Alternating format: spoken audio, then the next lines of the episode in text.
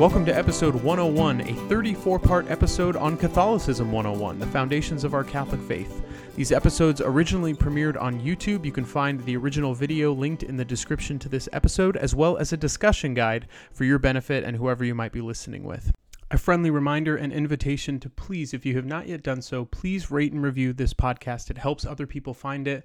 It's such a great way to get this podcast out there and for you to share it with others. But remember, the highest compliment you could pay this podcast and myself is to share this episode or any episode on social media. And you can do that by simply posting it on your story or tagging us in a post.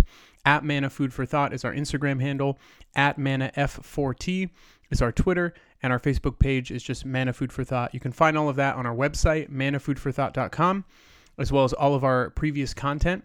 And if you'd like to become a financial sponsor for as little as $1 a month, you can do that by clicking on the Patreon tab on our website. If you have not yet done so, I really want to invite you to check out our friends at Thrive Coffee. It's coffee with a mission. Their website is drinkthrive.org, and they are a nonprofit craft coffee roaster in Richmond, Virginia. They use coffee to create careers and training opportunities for individuals with disabilities. Uh, they ship nationwide. Their beans are locally roasted in small batches. They make blends, and three bags sold pays for one hour of work for their differently abled employees. So go to drinkthrive.org, buy a few bags, and if you use promo code MANNA, M A N N A, at checkout, you will get 15% off your first order. With that being said, enjoy the next installment in episode 101, a 34 part episode on Catholicism 101. Enjoy.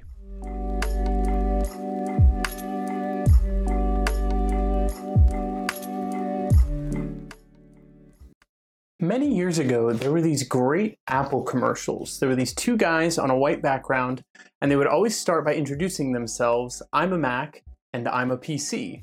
And the PC guy was kind of an uptight, older, nerdy character, and the Mac guy was this relaxed, trendy, younger guy uh, to personify that that was the cool new brand. Well, someone in the Christian world picked up on this this theme, and they made some spoof commercials. You can probably still find them on YouTube.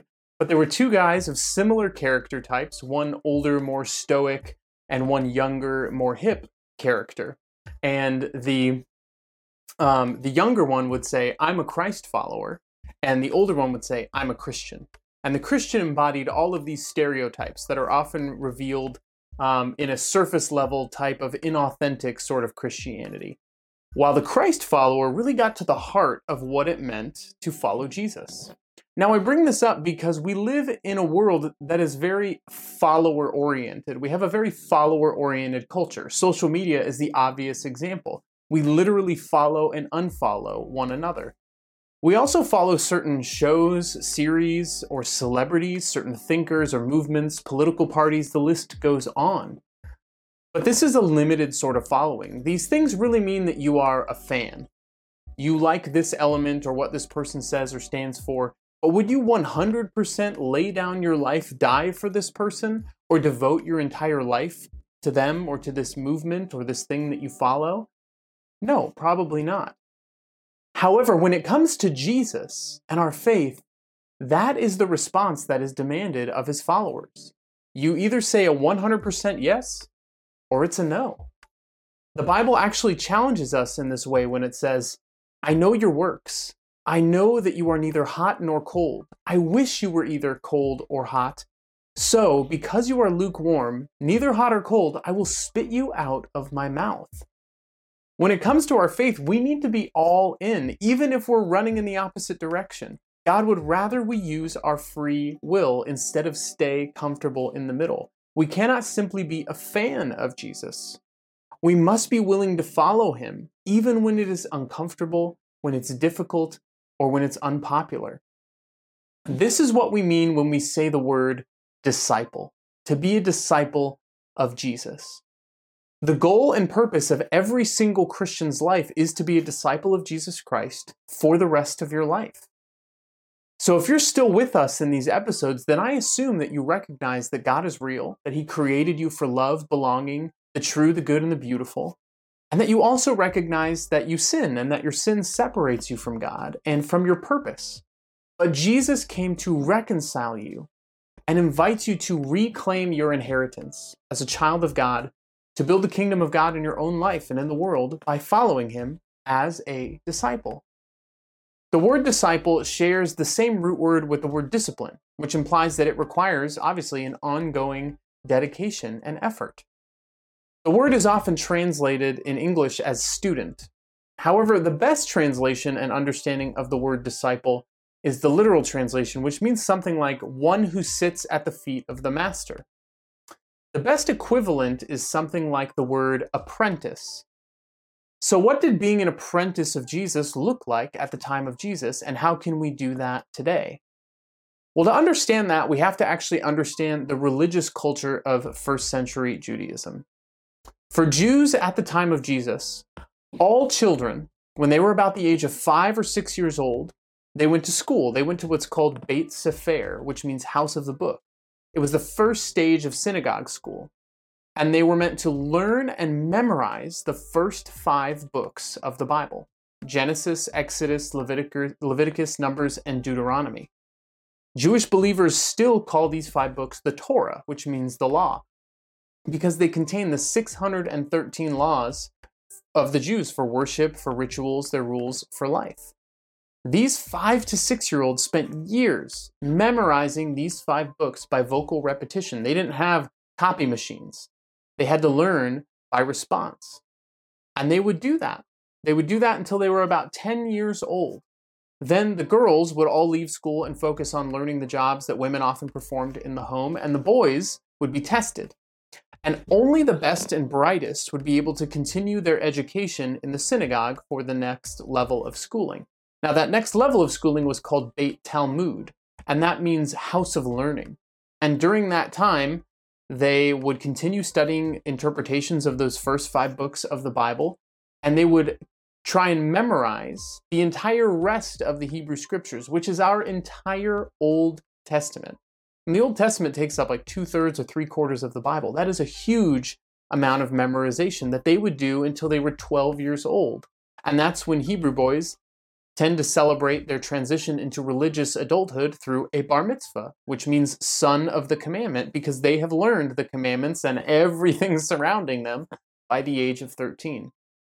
This was also the normal marriage age for young women who would also be entering into their own adulthood as well at the time. It's interesting to note that at this age, that's when we hear Jesus is lost in the temple. And in a sense, he's leaving his parents to go to the temple where he is found not learning, but teaching those inside. It seems that he already knew where he belonged. He already knew that he was a son of the commandment, that he was obviously the best and the brightest, but he was obedient to his parents. But at the time, the best and the brightest from that second level of schooling, they could then enter the final level of education, and that was called Beit Midrash, or house of study. And when they would enter this um, level of education, they would commit their lives to becoming a follower of a famous rabbi, a disciple. And they would learn everything about that rabbi's interpretation of all the scriptures they had memorized. They would go present themselves to a rabbi, they would interview with them, and if they were found worthy by that rabbi, the rabbi would say, Come, follow me. And they would follow the rabbi so closely. In fact, a common blessing for disciples at this time was the phrase, May you be covered in the dust of your rabbi, because disciples followed their rabbi so closely that the dust of their sandals used to kick up onto their garments. That's how closely they would follow. They lived, ate, traveled, and studied with their rabbi. And rabbis took on as many disciples as they wanted. And this level of education, it lasted until about the age of 30, when those disciples could then become scribes or rabbis themselves and take on their own disciples, the same age around when Jesus began his public ministry. That is what apprenticeship looked like. You would be with your rabbi, you would become like your rabbi, and then you would eventually do what your rabbi did. That is what any apprentice does when they learn something. You know, they go to a master, and the master takes them on a, uh, as a student, and the master begins by saying, Okay, I do, and you watch. So I'll show you how to make this, you just watch. Then eventually it'll be I do, you help. Okay? You've seen me do this a few times, you help me do this. Then the master can say, okay, you do this and I'll help. I'll be here if you need me. And then eventually the master can say, you do this and I will watch. That is what it means to be a disciple, to eventually take over for the master. Now, the interesting part of all of this is at any point, if you were considered not good enough to proceed to the next level of education, you were told to go back home and learn your family trade. So that's what's so interesting about Jesus is that he doesn't choose from the best and the brightest. He doesn't wait for disciples to come to him and interview and to try and get this very popular or fame oriented uh, desire fulfilled in, in the minds of these potential students. No, when he becomes the proper age of a rabbi around 30, he goes out to those who were rejected. He goes to those who were cast aside, who were excluded, to those who were told, You're not good enough. You're not worthy. And he says, No, you are good enough. You are worthy. I see something in you that they did not. I don't want them. I want you. I know you've made mistakes. I know you're not perfect. Come and follow me. So instead of them coming to him, he goes and finds them. It says in scripture, as he was walking by the Sea of Galilee, he saw two brothers, Simon, who's called Peter, and his brother Andrew, casting a net into the sea. They were fishermen. He said to them, Come after me, and I will make you fishers of men. At once they left their nets and followed him. No wonder. I don't know if you've ever read that and be like, they didn't even know this guy. Why'd they drop everything? Well, their whole lives they had been told they weren't good enough. And all of a sudden, someone comes and says, Hey, I think you have potential. He goes out of his way to seek them out and chooses them. He even invites women to follow him as disciples, something no other rabbi did because he sees value in all people, not only the ones the world says are important at the time. In fact, there's an English poet named Francis Thompson, and he describes God by the phrase, the hound of heaven. He says God is constantly chasing after and pursuing us. He writes a beautiful poem about that. That's who Jesus is. And being a disciple of Jesus means that we really follow him. We recognize that he is choosing us and we want to be with him. We want to become like him and we want to do what he did. Being a disciple of Jesus was different than being a disciple of any other rabbi at the time, and it is different from the way that the world works now. Rabbis of Jesus' time were very concerned with attention, with praise and achievement and popularity. Does that sound familiar? That's our world today. But Jesus, instead of trying to get popularity, he was willing to lay down his life for us. And we're called to follow that radical example. Christ also suffered for us, leaving for us an example so that we should follow in his steps, as it says in 1 Peter chapter 2, verse 21. Jesus showed us a way to follow. And on top of that, he actually tells us what is required for those who want to follow him. It says in scripture, then Jesus said to his disciples, Whoever wishes to come after me must deny himself, take up his cross, and follow me. For whoever wishes to save his life will lose it, but whoever loses his life for my sake will find it. What profit would there be for one to gain the whole world and forfeit his life? Or what can one give in exchange for his life? And in fact, when Jesus is ascending into heaven after his resurrection, he tells the apostles to stay in Jerusalem to wait for the Holy Spirit. And he uses specific language. He says, but you will receive power when the Holy Spirit comes upon you, and you will be my witnesses in Jerusalem, throughout Judea and Samaria, and to the ends of the earth. He uses the word witnesses. And the word witness in Greek, the language that this was originally written in, the word witness is martyr.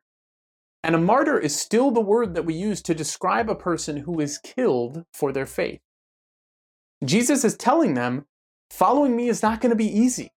It's not supposed to be, but it will be worth it. There's this prevailing message out there that if you believe in God, then everything will be great, everything will be comfortable, eh, you will be completely provided for, and everything will be joyful all the time. It's sometimes called the health and wealth gospel or the prosperity gospel. But that is not at all the life that Jesus told us that we would have if we follow him. I mean, look at the life that he led.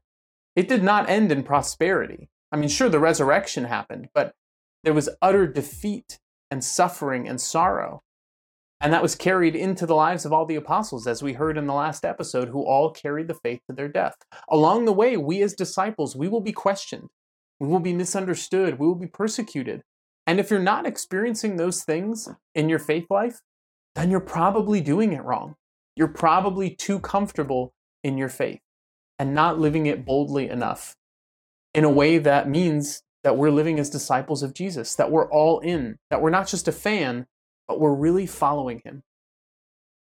And in fact, that persecution, it happened pretty quickly in the church. Like I said, the apostles, they received the Holy Spirit, they're given the gifts they, that they need in order to be faithful disciples no matter what they face. And pretty soon after that, in fact, like two chapters later in Acts of the Apostles, the apostles Peter and John, they're brought before the Sanhedrin, which is the court of the Jewish people. It's the same group that conspired to crucify Jesus. And they tell Peter and John not to speak or teach in the name of Jesus. And Peter looks at them dead in the eyes and he says, It is impossible for us not to speak about what we have seen and heard. They were willing to suffer the same fate of Jesus because the good news of salvation in the risen Lord Jesus Christ was worth everything to them. We would do anything for our deeply held convictions, for the people and the things that we truly love. We are called as disciples of Jesus to serve others out of love, even when it is difficult. Now, you know this. There are countless billionaires, celebrities, influencers, and powerful people in the world who have accomplished all these things, but they still feel totally empty the hustle of constantly feeling like you have to achieve something, to be the best at something, to have worth or value in life, that's a lie from the devil. Young people feeling like they're not good enough if they didn't get into the ideal college or they don't have a certain GPA. Feeling like we're not worthy if we get fired from a job or we don't get that promotion. We should seek to do well in life because we want to celebrate the opportunities we've been given by God, regardless of what they give us. But we have to remember, in the words of Mother Teresa, God did not call us to be successful, He calls us to be faithful. Being a disciple of Jesus Christ is hard, but it is the best decision that I have ever made, and I promise it will be the same for you. So if you are ready, if you're ready to take the journey of discipleship seriously, you need to do the three things that every single disciple is asked to do to do. be with Jesus, become like Jesus, and do what Jesus did. How do you be with Jesus? Prayer and the sacraments. Spend time with Him every day in prayer, in relationship with Him, and encounter Him in powerful ways through the sacraments, through the Mass, through confession, adoration, frequenting them often. That's how you be with Jesus. Then you become like Jesus. You start to have a moral life in learning what Jesus teaches it starts to affect our behavior and our choices and how we serve other people. And then eventually we'll be able to do what Jesus did. We can identify the gifts and talents that he gave us to preach the gospel and help others to know him in a unique way that only we can. And God can work supernatural and even miraculous fruits through us when we let him. Be with him, become like him, and do what he did. I invite you to hear Jesus in this moment, the hound of heaven, pursuing you and telling you that no matter the negative things that you believe about yourself or that others have said about you, Jesus looks at you and says, You are good enough. You are worthy. I see something in you that maybe they did not, or maybe that person did not. I don't want them. I want you to do this specific thing to build up the kingdom of God that nobody else can do. I know you've made mistakes. I know you're not perfect. But I choose you. Drop your nets and come follow me.